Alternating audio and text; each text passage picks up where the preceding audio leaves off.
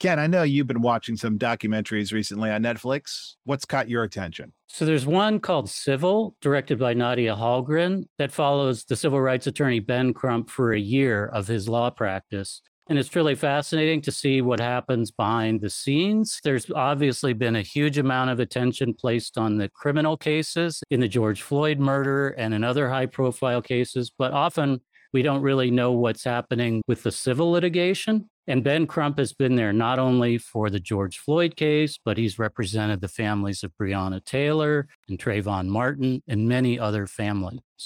And it's just a fascinating look at the relationship between the legal team and the families and how they try to hold these municipalities accountable for these police killings. And you can find Civil now on Netflix.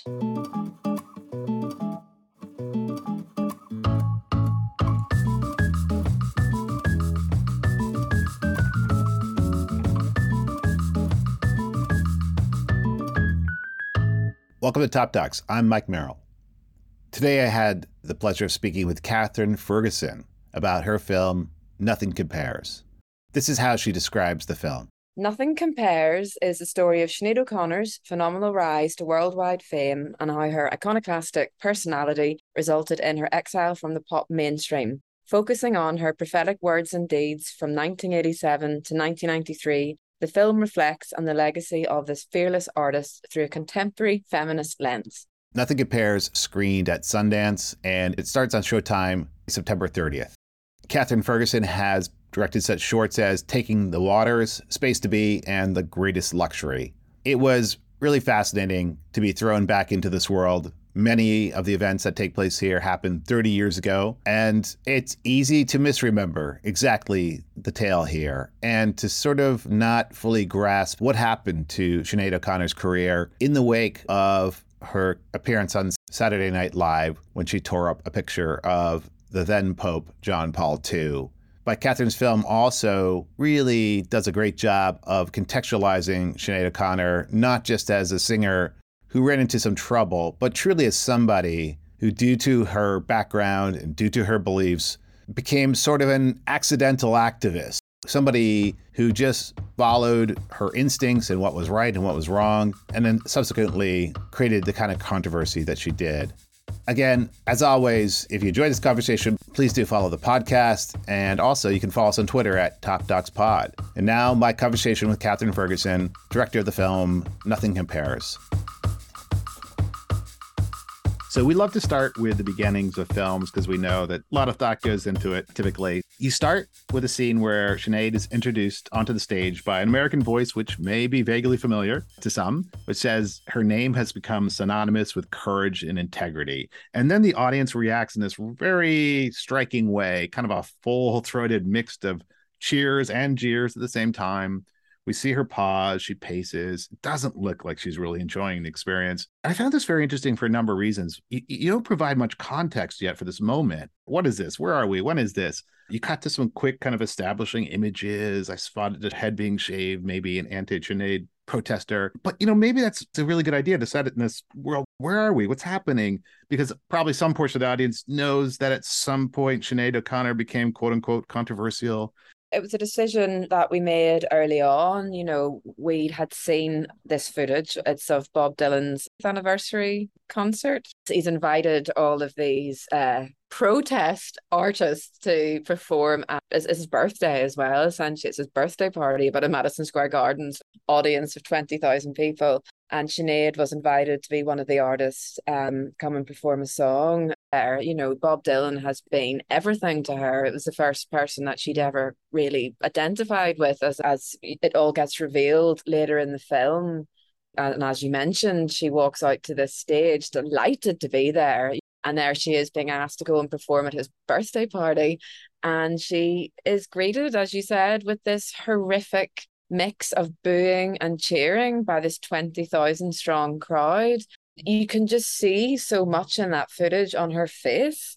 You can read so much of what she's feeling and experiencing, and the horror of walking out onto the stage to be treated the way she is. It's very poignant and potent. And I suppose for us, trying to work out what our opening scene was, we kind of just wanted to give the audience a taster of, of what was coming. Because it's, it's a really unsettling confusing scene because you don't really understand what's going on. It's not a happy scene. And i think just even hearing the famous voice who we can name is Kris Kristofferson i think he sets it up really powerfully because here he is saying she's amazing. And then the reaction is so paradoxical to what he's just said and it just felt like a really powerful way to set up what's coming you know because so much of the film is about cause and effect. For us that really epitomized everything that we then go on to discuss in the film. So it just felt like a good way to to whet the appetite of what's to come. So besides Sinead herself, I think a really important character in your film, or maybe characters, depending on how you count, is Ireland and the Catholic Church. You mentioned early on that Sinead's mother was abusive to her as a child, and you suggested the church was responsible for her mother's condition in some fashion. One of your speakers turns this around and says, in some ways, Ireland was an abused child and the church was its abuser. Mm-hmm. There's a lot to unpack here. so maybe we can start with the relationship between the church and Ireland. And can you explain, really until fairly recently, the very powerful role the church played, especially regulating women's lives, Irish women's lives, in terms of contraception, abortion, and divorce. Mm-hmm.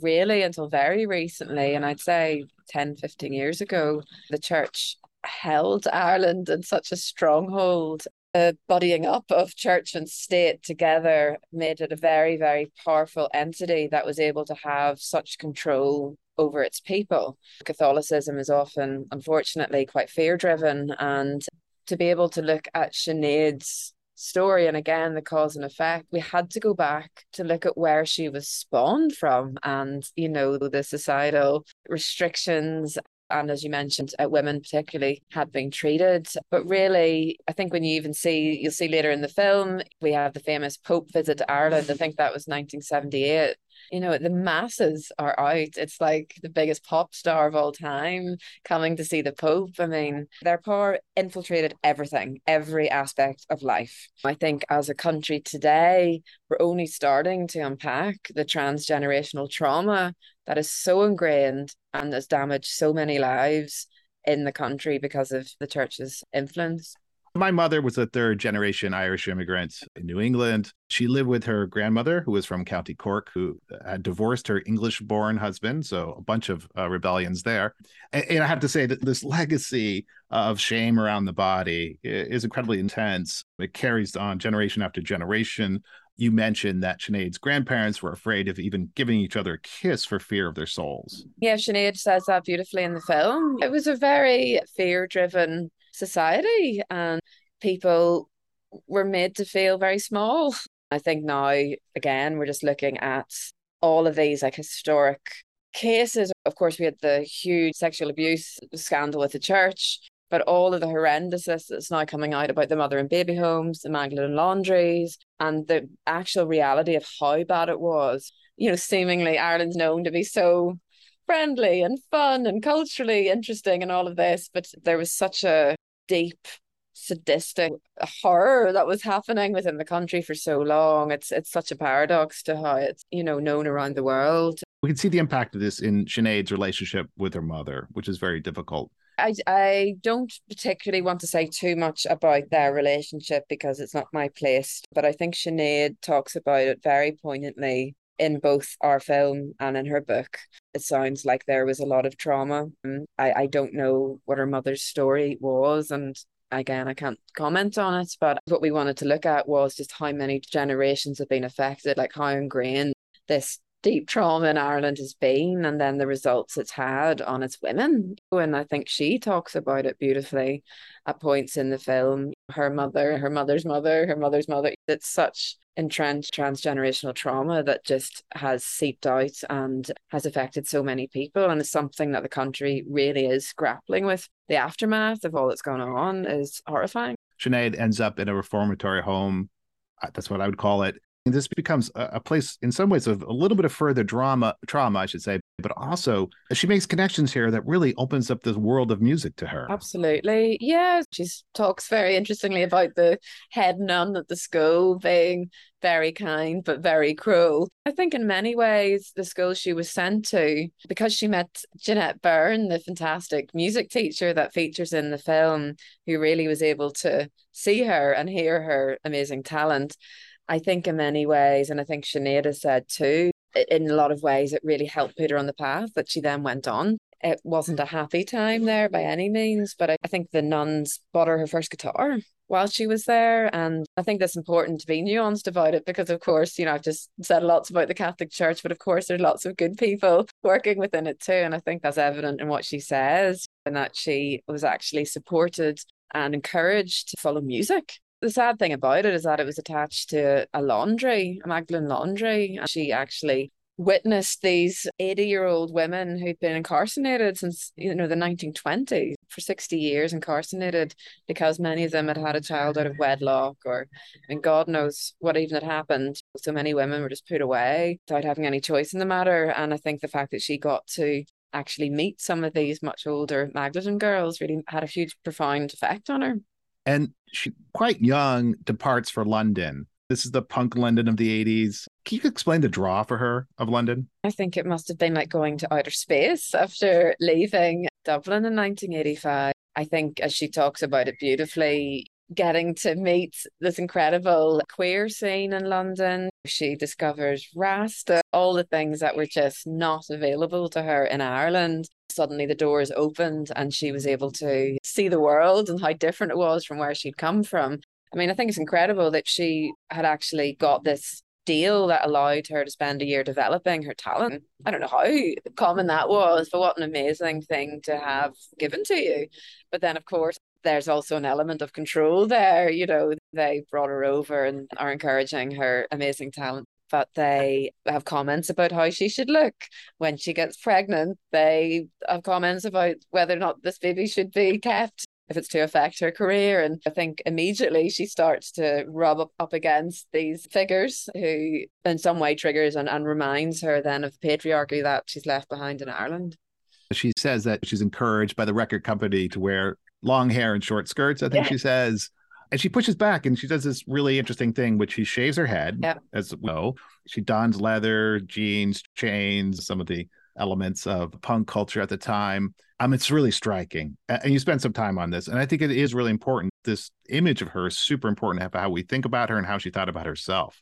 Absolutely. I mean, yeah, just felt like a really key moment in the film where she's shaving the head. It's like it's almost like the birth of her. She really just finds this version of herself that she's very comfortable in and doesn't really see it as a big deal at all. She just wants to shave her head because she doesn't want to grow her hair long and wear makeup. That, that's a look that she wants to have. But my goodness, the drama it causes. it's talked about so often and by so many people for so many years. I think that's the thing is that people often, you know, put her down as being controversial for the sake of it. But actually, I just think she just follows her instinct with things, and her instinct often causes a huge reaction because she's not a conformist. And people seem to be uneasy with that. I think the fact she was so absurdly good looking probably didn't help. At 20 years old, she and her longtime boyfriend and later husband, John Reynolds, conceived a child. And again, the music company really takes an opinion on this. Like they want her to end that pregnancy. She really pushes back on this. And interestingly, I didn't notice this, but those videos for that first album, a lot of them are shot kind of high up. So you can't see she's pregnant. Yeah yeah, that was another example of her saying no.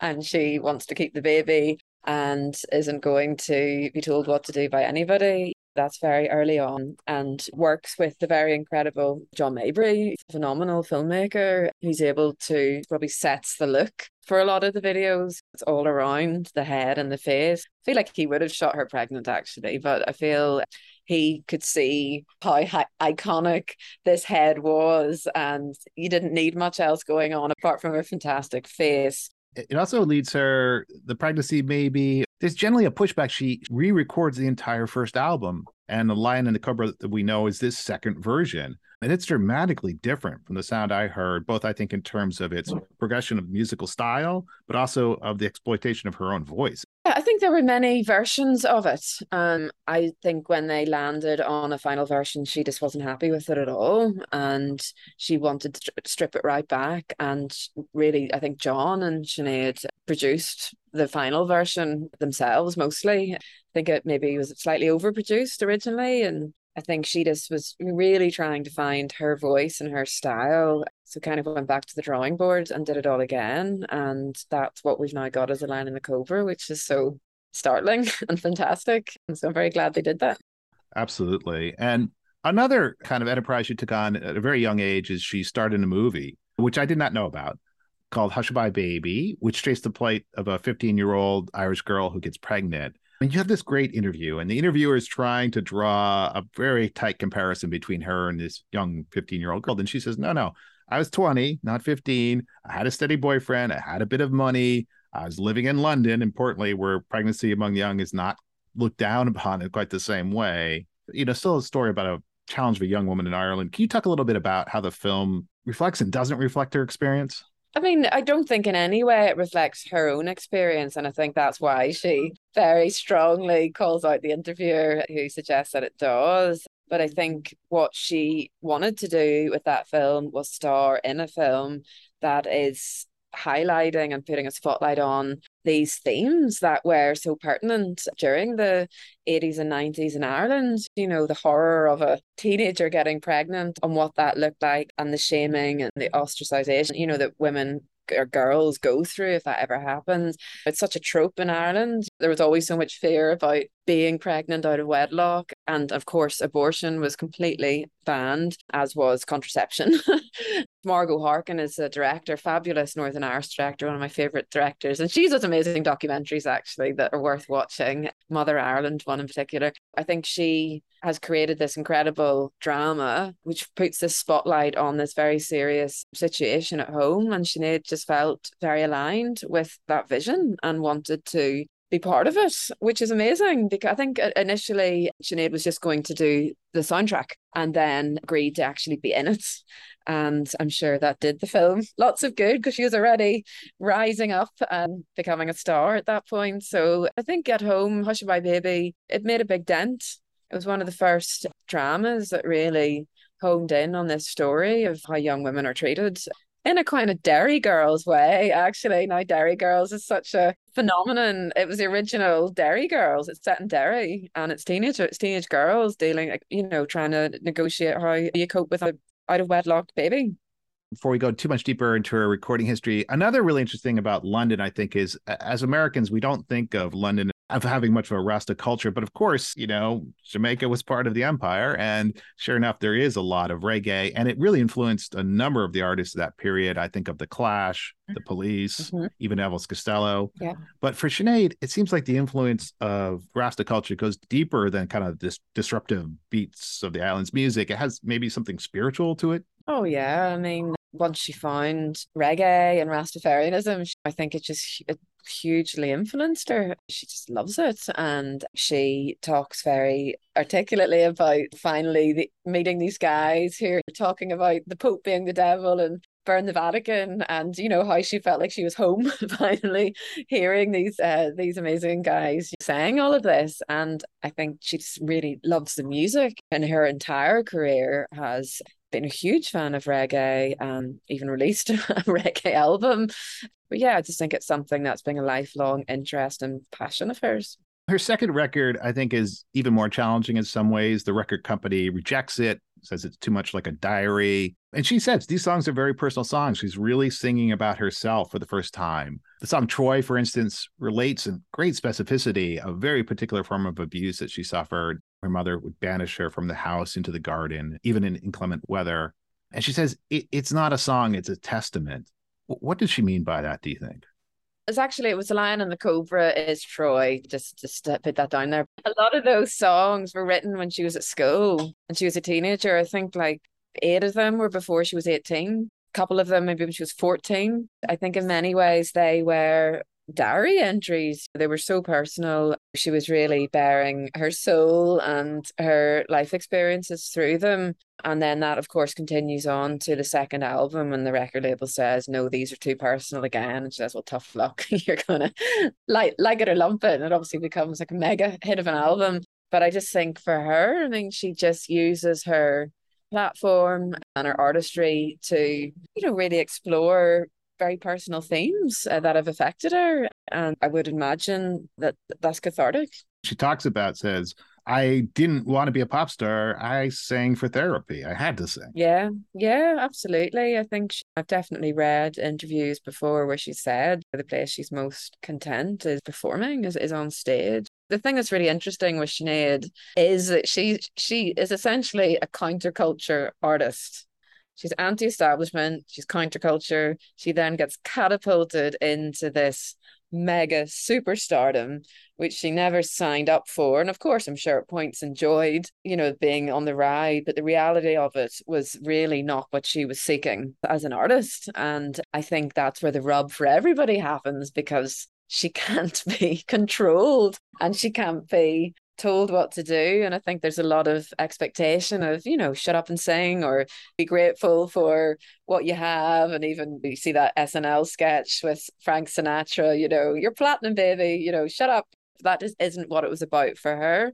And I think that's where all the controversial stuff that's where it all becomes amplified because she probably shouldn't have even been there in the first place.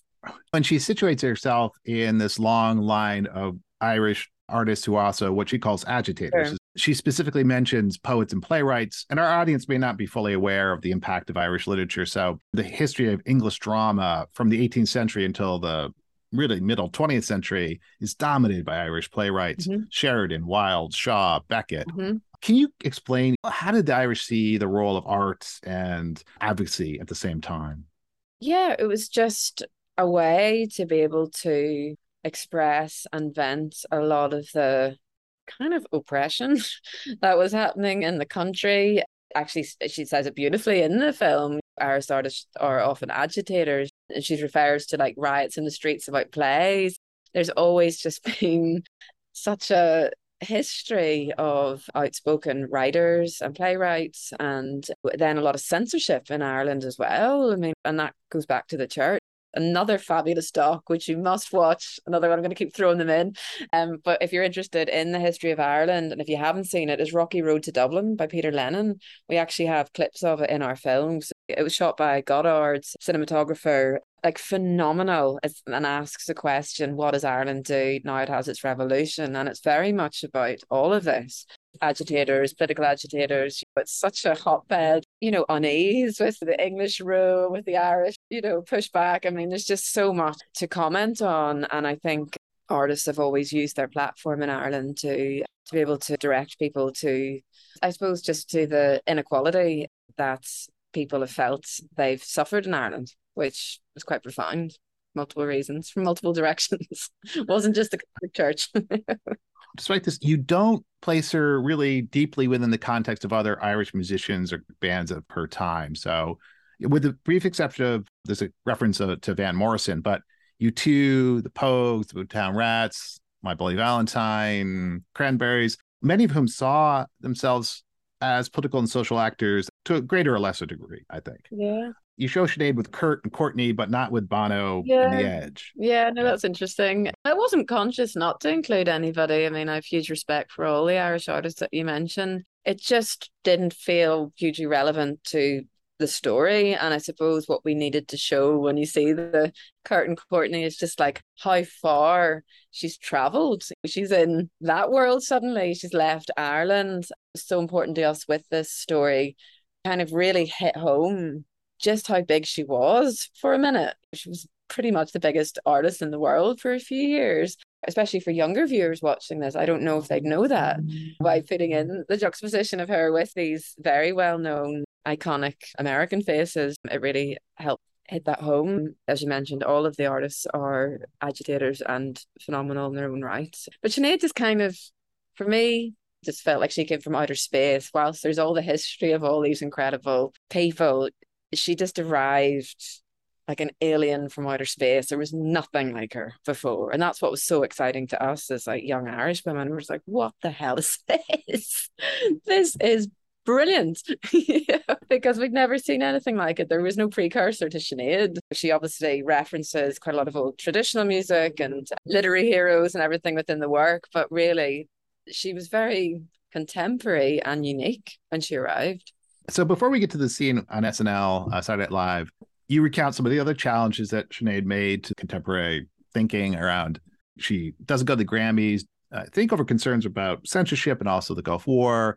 She also refuses to have the American national anthem played before a show. He kind of nicely contextualizes this. We start out with some of the images from Ireland, and then we get some images of London, and now we're beginning images of the world. You show some world events with a focus maybe on the US, montage of world events during this period. The song you chose here is I Am Stretched on Your Grave, which is an interesting choice because, again, to my mind, my immediate mind, when I hear that song, it's about her mother again. But it has deeper resonances, I think, here. Yeah, I suppose with that scene, we just really wanted to set up the America that she was entering into.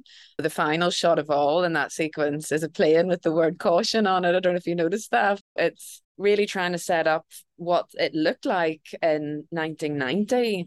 She's arriving in to play this huge tour at the peak of her fame, and there's just so much happening we go into the national anthem after that and her refusing to play it and looking into the patriotism at that point because of the Gulf War. You kind of have to set everything up to then understand the backlash because it's so immense to that particular action 1990 she's at New, she's playing at an outdoor gig in New Jersey and she's asked if they can play the national anthem as they always do before uh, her concert. And she politely says no which goes down like a lead balloon. Again as she articulately says in the film she didn't set out to try and piss anybody off. That wasn't her intention. She just didn't want any national anthem played in front of any of her concerts. Thank you very much. And she didn't see why that had to be like a mandatory requirement. And she certainly didn't realize the effect it would have. But because you see in the montage we're trying to build what's actually you know the temperature of the country at that time it was just a bit of a perfect storm because people were feeling really riled up politically and about the war and i mean it just it, it caused a big ruckus and i would say that's when the ruckuses the crack starts to happen with the relationship she has with the press and the sea change towards her it starts then and then builds the pope at this point is john paul ii who became pope in 1978 I guess one of the things that really struck her is that he said that he loved them, but she felt like, no, that didn't include me. He doesn't love me. And it's really a deep betrayal, you know, as a Catholic girl, she, I'm guessing during confirmation, felt that she really had a contract with the Holy Ghost. But now she feels betrayed by the church, by the Pope. Can you explain a little bit about what those feelings were at that point? I mean, again, it's tricky for me to speak for her on such a personal subject, but I just think what she's referring to is finding out the horrors of what's gone on and what the cover ups have been and how children, particularly, have been treated in Ireland. And I just think she feels absolutely horrified. And you can hear her voice actually start to break when she's talking about that. I think she feels deeply let down by this church that she's loved being part of. Her total dismay and just the, the horror when all of that truth came out, just how it made her feel, and obviously lots of other people feel.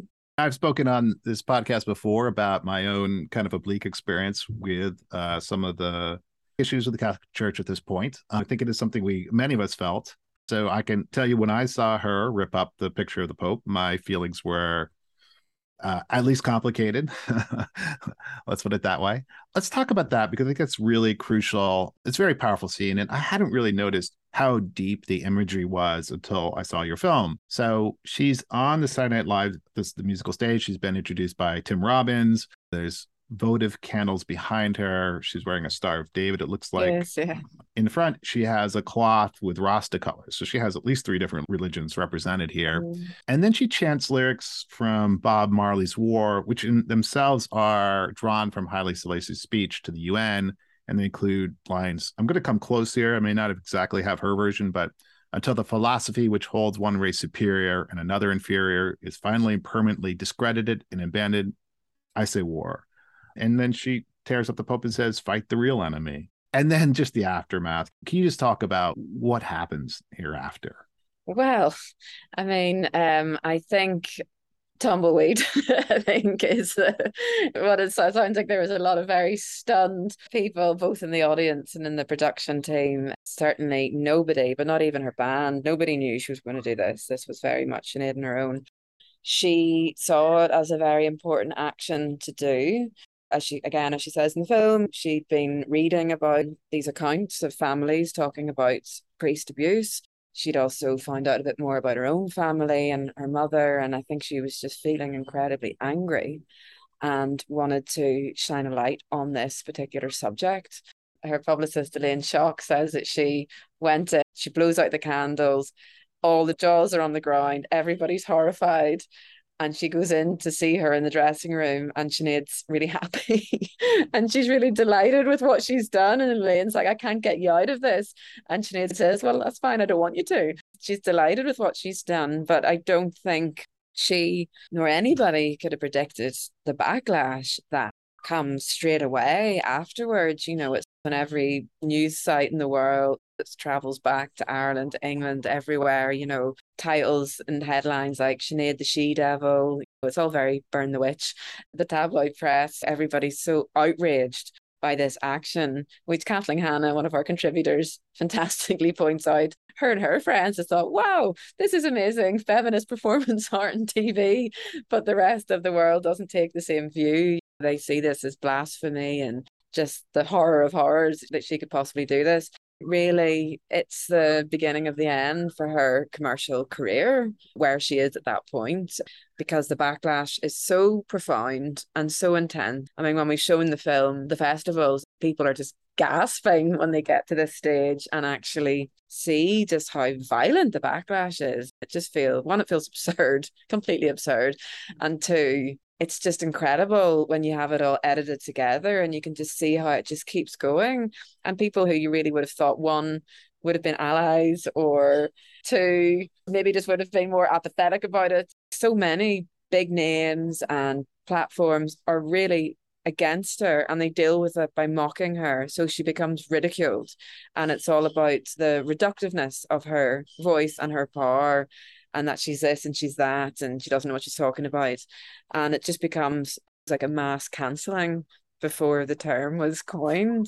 And at a time when there was no social media there was no way to share your side of the story. If the press weren't writing about you if you weren't being published in papers or on tv shows you may as well have gone because there was no way to be able to speak to the masses. It's a, very profound moment really to witness it happening. And even for me as a young irish girl like i discovered her through my father in the late 80s and then really became a bona fide fan in the early 90s totally loved her and her music and her look and her activism. We really needed her but then i was so demoralized in 1992 to see this person that I'd found and loved and meant so much just completely torn down. It was a very it was a big hit i think for young women to see that happen because it was just like no no no this can't be happening it was a violent takedown of a of a powerful woman that people i think find too loud too noisy too dangerous some of the comments from joe pesci camille paglia